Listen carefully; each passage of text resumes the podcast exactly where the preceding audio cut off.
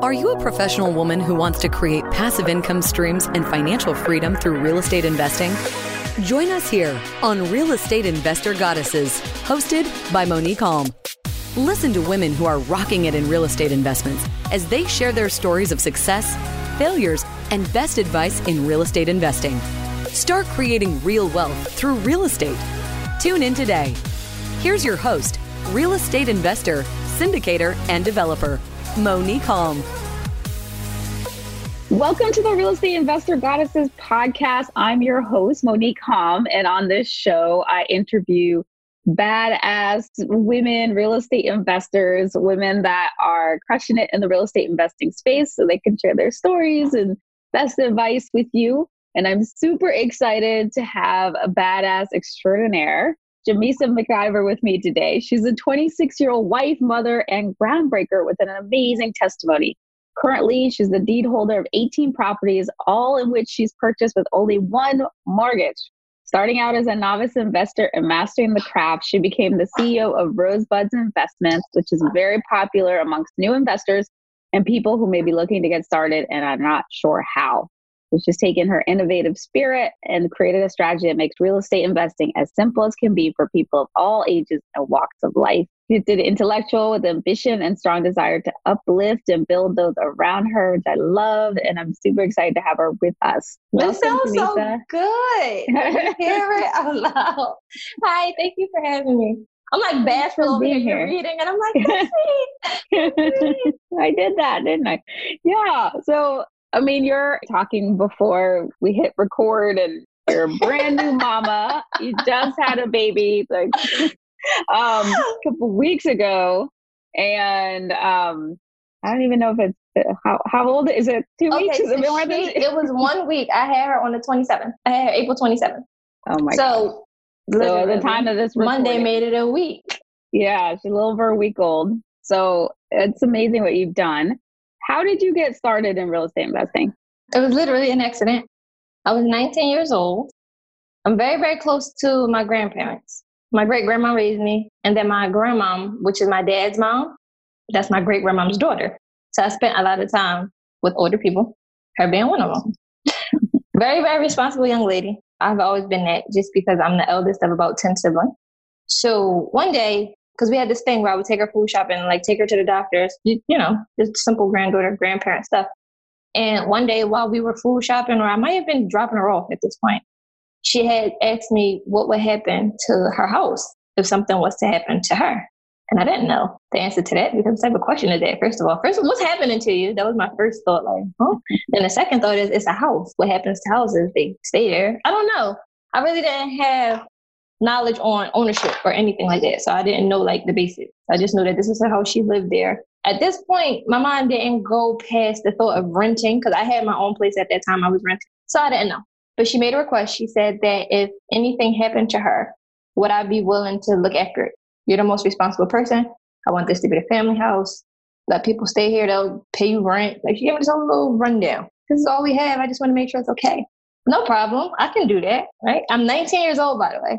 So yeah, grandma, cool. I'll be the landlord, whatever. But she actually meant it. She was serious. So the next few weeks after that, she was like pressuring me to figure out if I figured out how to do what she asked me to do. Hey, did you figure out how we do it? Well, how do we put it in your name? Well, what do we need? I was like, oh, she means it. Like she's actually asking me to do stuff. Okay. Um, so I started to do research. I'm really, really good at that. I'm very inquisitive, very curious, and I like to learn. So somewhere along the lines of me Googling and talking to people, I figured out about a dollar deed transfer. At the time, it was literally me signing a piece of paper, and I went on the deed with her, and we set the paper off to the side to collect dust. That's all that happened. So, again, still for me, it wasn't a real thing. But a year and a few months after that, she passed away. And that's kind of when everything came like full center for me. Because at that moment, I realized what she had asked me to do and what I actually agreed to do. Like I was like, she meant it. If something happened to her, she wants me to take care of this house. So like at the time for me signing the paper, okay, I did it, but I didn't really know what I was doing because she lived there. So everything pretty much remained the same. Me helping her pay bills and stuff, that's normal to me. But me being fully responsible for a house, that's not normal. Like she asked for money, I would give it to her. But then I didn't know what she did with it. I didn't know about paying taxes and stuff. So she passed away. And like I said, I'm the eldest of about 10 siblings, but then she also has children, my father being one of them, and I have three uncles. And they're all about twice my senior. It didn't work. Like dead on. I want to say she passed away. That same day they were like changing the locks on the property. Um, the next day they were making arrangements for what they were going to do to the property. I'm grieving, like taking it all in, like grandma's no longer here. They're like, yeah, we're going to sell it. We're going to do this and we're going to do that. And my great grandmom's like, hey, you probably want to tell them that that's your house and they can't do that. Like, not right now. So I have to say it now. She's like, yeah, you might want to look what they're doing. Like you might want to, you might want to speak up. Now I was very small then, and I'm not really aggressive. I've learned to be more assertive than passive, but my personality is still not one like I don't have it in me. That's my house. Move off. Yeah, yeah like hello. I said, I said at that time. First of all, so inappropriate, right? Can we just get over the fact that she's not here first before we try to make monetary gain off of it? But eventually I did end up letting them know, like, hey, this is my house. I don't know if it was better before they knew or after they knew because they literally did everything they were doing previous to prior to knowing, like times 10. So then they start breaking in. Unplugging the deep freezer, letting the food go bad. Like it became a thing. Money brings the best and worst out of people sometimes. Wow. Um, especially the people that are closest to you. Because originally she had said that she wanted this to be a family house. That stuck out to me. And she also said, like, this is all we have that stuck up to me. She told me she didn't want this house to be sold. She wanted me to upkeep it and maintain it. Easy enough, but not with the people that were involved. It was like she told me to do two different things. Maintain the house. I don't want people arguing. It was like impossible for the two to happen at the same time. So starting out, I said, hey, listen, let's fix it. I didn't have to live there. At first, I said this would be a good idea to live there because I was somewhere else paying rent. This property's debt free. This would be great. I'll just live here and pay taxes. No, Grandma has deferred maintenance. No, no, no. You don't live there without pulling the drop ceiling off, taking the panels off the wall, getting the plastic off the couch. You can't just move in that house. I was like, ah, okay, guys, let's come together and like fix it up. It didn't work out. Their intention was never to be a family for the greater good of anything. So I speak, I went on my own mission. And I think I started with Angie's List, if I'm not mistaken, and just some neighborhood contractors, right? So now I'm getting quotes. Well, how much would it be to remove this wall? okay, so recess lights, because this is what I have in my place. But then what would it cost to just make the lights go in the ceiling? You know, just asking certain questions. And it was a lot. It was way more than I could afford at the time being a cashier. It was a whole lot. And it was like the oddest thing. Every single person that walked through that door made me an offer to buy the house. Every person. I think one day, I won't lie, the mailman even asked, could he buy this? I can't make it up. now, where it was the house? It was in South Philadelphia. Okay. They call it Newbold or Point Breeze. It's in South Philadelphia.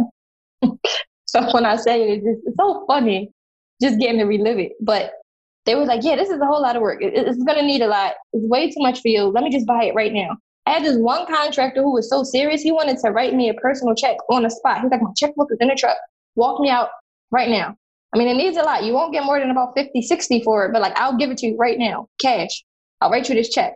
I remember I was a cashier and I'm like, well, at ShopRite, we don't take personal checks. So maybe I shouldn't take a personal check either. Now, there was a neighbor right next door to my grandma on the right hand side. It depends. If I'm standing directly in front of the house, he was on the left hand. But if you're coming down the right, whatever. Brand new guy. He lives there with his family. Really well shaved, three piece suit. He wears cufflinks. Why he's living next door to my grandma, didn't really question it. Really cool guy. He has a really nice house, three story. Few years before that, there was no house there. And a few years before that, it was an abandoned house there. The way that his house looked, almost every other house on the block looked like that as well. So it was uniform. Everybody has three story rooftop deck going on. And the story is persistent with that block. Like it was a point in time where everything was abandoned. And then there was a point in time where if you stood at the corner, it's hollow, with the exception of maybe four or five standing houses. My grandmom's being one of them, not paying attention to what that means not paying attention to why that is so. He looked out for me when I wasn't there though. So like when my family would come, he would give me a call like, hey, they're back. What you want me to do? You want me to lock the property up? You want me to make sure this is fine? You want me to call the cops? They're like in there. Like he would kind of look out for me. And one day he said, Hey, listen, have you think have you thought about selling it? And that was something that I was like battling with internally because it was getting out of hand for me. It was something that I couldn't do. Like I can't take care of it. You guys are making it extremely hard for me. I lived maybe 35, 40 minutes away. I'm not going to keep coming to babysit this house. But she said she didn't want me to sell it. So that was one of the things that I battled with. He said, listen, The guy that helped me buy my house, he told me his name, said he's a realtor, I'll give you his card. That was it. At this point, my neighbor pretty much was sick of my family making all that noise mm-hmm. next door. There, so he just paid three hundred thousand dollars for this house. He's like, Janice, without saying it, I knew where he was getting with it. So he had give, he given me the realtor's number. I gave him a call. I did not know much about real estate still, and I didn't know exactly what a real estate agent was outside of they buy and sell real estate. But I felt comfortable knowing that it was backed by a company. Like I felt comfortable. Okay, if something goes wrong, the guy didn't just write me a random personal check. There's contracts, there's other things involved that kind of put me at ease. So although I didn't know what I was doing, I felt comfortable with the guidance that I would receive from a professional. So I had given him a call. We had a meeting. We like sat down at some type of coffee shop, and he sat down and he talked to me. He said, "Well, what do you want to do? Is it free and clear?" He talked to me about what would happen. Okay, we'll do a title search on it, um, and then we'll put it on the market. He said, "We're going to list it at 115 and then we'll see what happens. Now I'm just thinking about the other people who came with the 50, 60,000 offers. Like, you won't get much more than this. So when he said 115, I was like, is this guy serious? I don't know, but we'll see. He's a professional. Let's see what happens. It was maybe five or six days after the consumer notice and agreement to sell, you know, all of that stuff. I mean, not the agreement to sell, the consumer notice and us listing it, that we were at a bidding war. From 115, we had hit 150. And I still, in my mind, didn't say, hey, why are there a bidding war? Why do people want this? Because I didn't even clean it out. I don't even think I got to that point. I didn't touch it. I, her furniture was still there. I didn't touch it. I was like, 152, that's a far cry from the 50 that they said that was all I could get. So, like, uh, maybe day seven, I was like, yeah, let's take the highest one. I didn't care if it was cash, financing, whatever. It ended up being a cash offer, which was good. But we ended up um, maxing out at the 152. And a week after that, I think we closed because it was debt free. She literally had no debt on the property at all. So it was a really smooth transition from table to bank. And I just remember selling the property for 152 and I getting this check from the title company and they gave me like this bottle of champagne. And I remember looking at it and like I think I cried. That was the most money I've ever seen in my life. Now I'm almost 20 years old and I don't know what to do with the check. I'm like, do I take it to the bank? And I have the same bank to date. Back then, I was like the overdraft queen. I'm disputing. It's not me. No, I don't even eat Chick fil A. It's not me. Like, and now I'm about to walk in here with a hundred thousand dollar check. Like, well, huh, how's that to be? They're to think I did something wrong. Like, this is really my mindset. It was so so poor. So at the time, I remember taking it, and they were telling me what I needed to do. We would break it down in increments. Um, you just start clearing it a little bit at a time. And at that point, I had made my mind up. Now, I didn't feel bad about selling grandma's house at the time. I really felt like I didn't have a choice. I'm to be honest. I couldn't afford to upkeep it. I didn't want to live in it. And I wasn't going to pay. I wasn't going to pay for a place that I didn't live. It, pretty much it was what it was. But I did make up my mind that it wouldn't have been in vain. Cut in a, a bit. Of um, course, you know, course. and I, this is awesome. And I, I can see all the trials and tribulations. So mm-hmm. tell me, because I you sell, you sold this house Yes. And then I, I'm assuming that's what brought that you used was the seed to get to your 18 properties. So 20. tell that I have 20 now. Okay, so tell us briefly, like, what did you do? How did you get that next one? And then what okay. have you been doing since? So what happened after that was the realtor um, set me down with a financial advisor because he's scared for me. That's a lot of money. What are you going to do? Um, we sit down with the financial advisor. He says, hey, we could put it in a Roth IRA. 503, something like a college fund, just a bunch of stuff. And I was like, no. You tell me to give you all my money and go back to work? No, no, no, I'm not going to do that. And then after that, the realtor kind of noticed like what path I was on. They said, well, like, what are you going to do with all that money? I said, I'm going to buy houses. Mentally, I knew if one house got me that much money, I should just go get more houses. But naturally, I wanted to kind of just replace my income. Like I knew that I didn't want to go to work. So I was like, okay, let me just buy houses. So I told the realtor that's what I was interested in. And he introduced me to an investor so now this is my first time making a distinction between agent and investor. So I'm like, okay, these two different type of people. Sat down with the guy. The guy's like, yes, I have some houses for sale. I heard you were interested in buying them. We're sitting down talking, very informal. I think we met at like a restaurant or something, and we were talking about it. And he's like, so what's your budget? Me being me, I just like told him the truth. Yeah, I have $150,000. so he's like, and I was really honest. I told him the truth. Hey, this is what happened. My grandma had a house. I sold it. He said, You sold it where? So I say, South Philly. He said, You sold it for 152 I said, Yeah. He's like, You could have sold it for 300000 Why'd you do that? I was like, Well, that's that's what he told me to do. Like, did I do something wrong? Like, I'm like, Uh oh.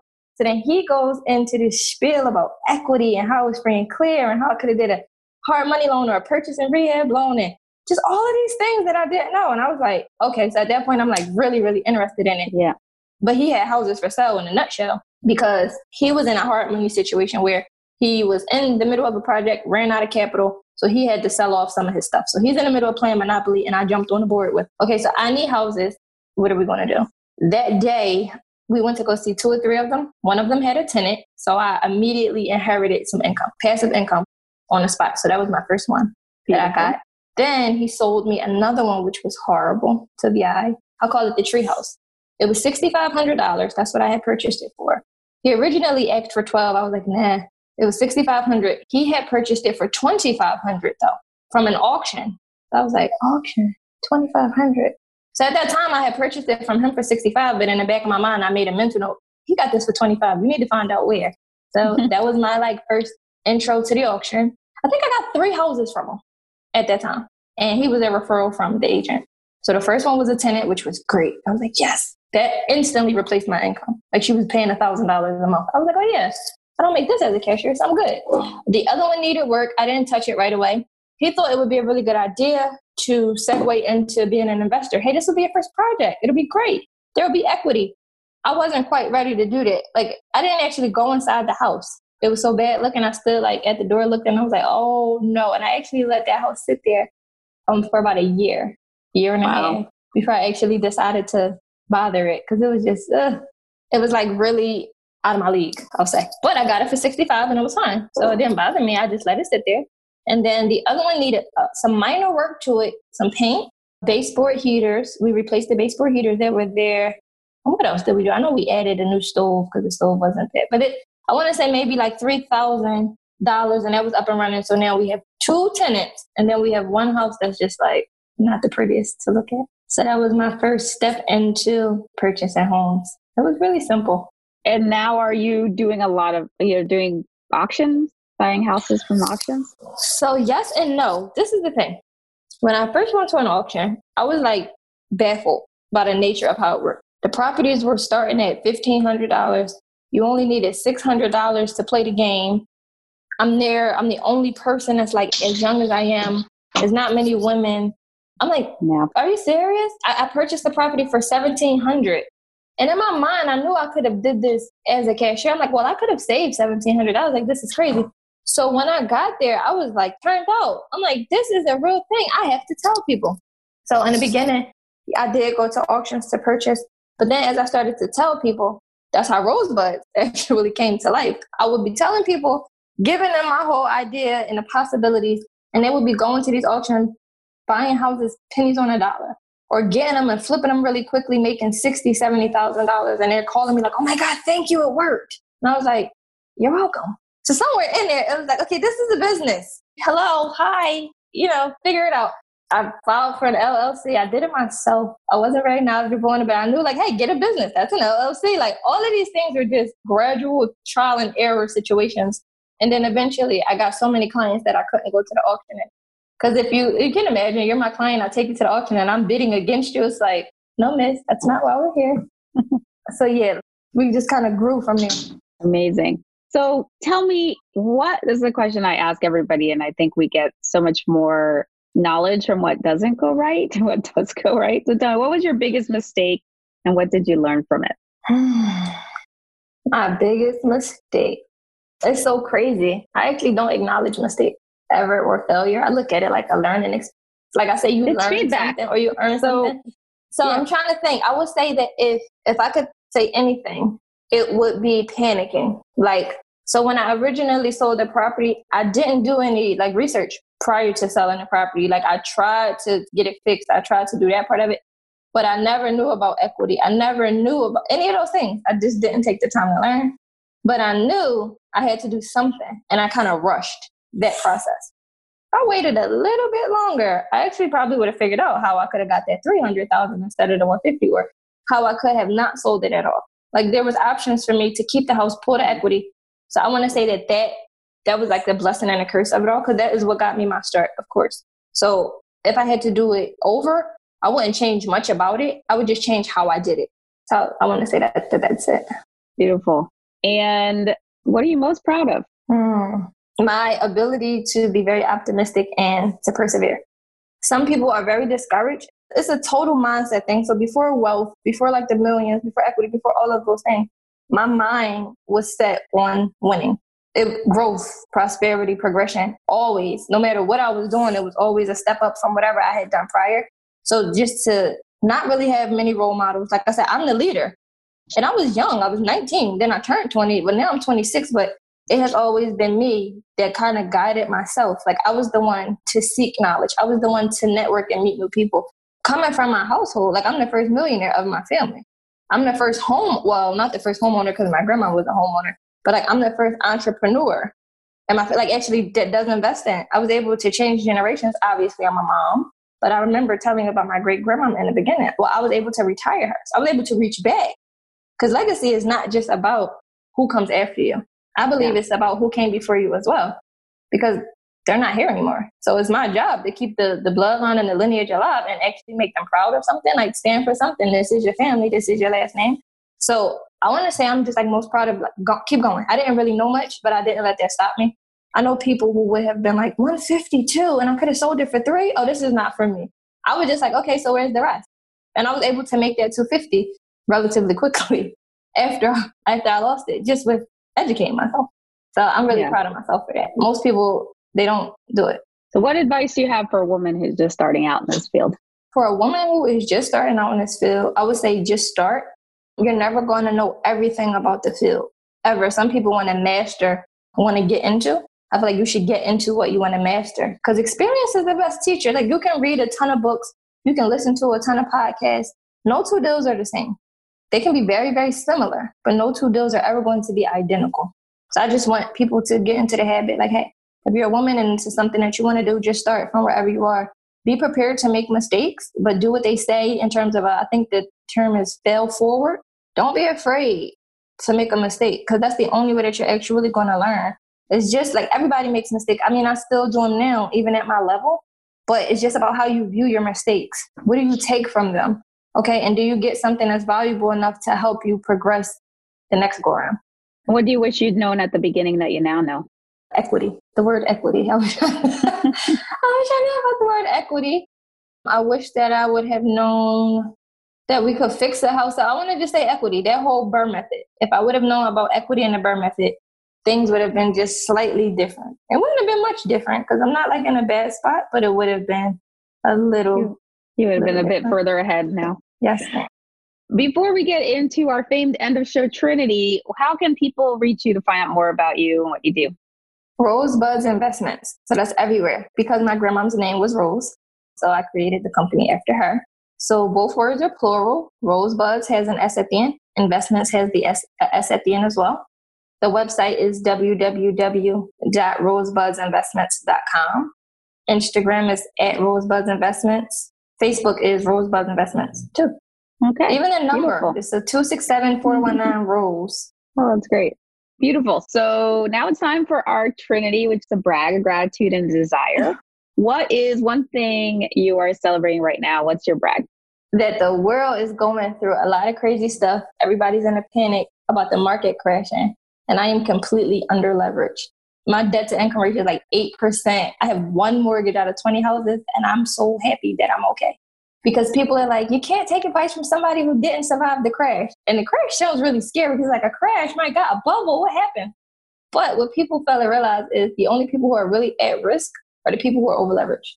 We don't owe anybody. I mean, you have some some pieces that you could potentially move around the board and still be okay. Like I could sell it. I'm not going to be underwater. So I just feel good that I went in the way that I did. Most people told me not to. You're going to be house rich and cash poor. And that happened to me so many times. But in my mind, I was never fully comfortable with the idea of leveraging. I didn't like it. And I'm so like proud of myself for following my gut instinct because now people are like, my tenants are in pain and I'm behind on a mortgage. And I'm like. So I'm like really proud. And I, I don't know if I'm able well, to brag. say that. yeah, because I don't want to make it like nan and a boo boo to the people who are not. But that is something that I'm proud of currently. Beautiful. And what's one thing you're grateful for? Just the opportunity to educate people. I'm grateful for so many things, like being a mom, just being able to change the trajectory of the way my children will grow up versus the way that I did. generational curses. It sounds so crazy, like generational wealth, and I want to break generational curses. You hear that all the time. But to be somebody who's actually doing it is like really cool. So I'm grateful that I'm able to do that and pass on a knowledge for another mom, another wife, another woman who might not be a mom or a wife yet, but she will be one day. Or even if she's doing it for herself, like giving people actual hope to show them, hey, I was a cashier and now I'm not. You can do this, and here's how.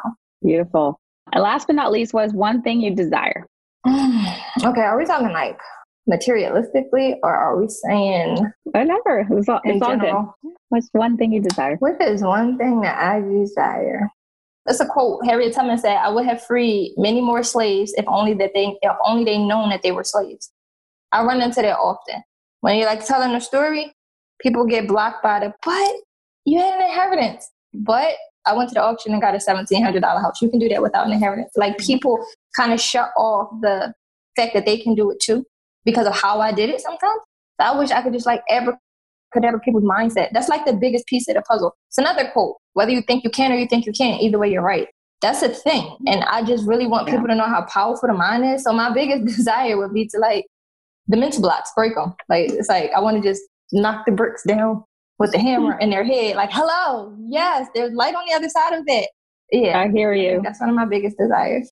I hear you, and that's why I do this show because anybody who's thinking, "Oh, I can't do it," you know, yeah. they'll hear a story like yours and go, "Okay, well, she was 19. She was like she was working as a cashier. Not a genius. And she's Not become a, a, millionaire. You know, and anybody can do it. Anybody so, can do it. Thank you so much for sharing your story and your wisdom. That was great. Y'all, if you want to connect with Jamisa, go to Rosebud in Rosebuds Investments. So S's at the end of both those words. Dot com or Rosebuds Investments on all social media. You can find me at reigoddesses.com and at reigoddesses on social. And definitely check us out. You can join our investor club there to find out about past investing opportunities and join us in our Facebook group where we have thousands of women from all over the country and the world. We're in 20 countries now. So that are like crushing it in real estate and supporting one another. So come join our sisterhood. So thank you again, Jamisa, and y'all subscribe and see us next week for another real estate investor goddess interview. Bye bye. You have just listened to another episode of Real Estate Investor Goddesses, a show dedicated to sharing stories of women creating real wealth through real estate. If you found value on what you just heard, feel free to share with your friends. Visit us at reigoddesses.com to learn more about our programs and live events, as well as to access other resources. Until next time.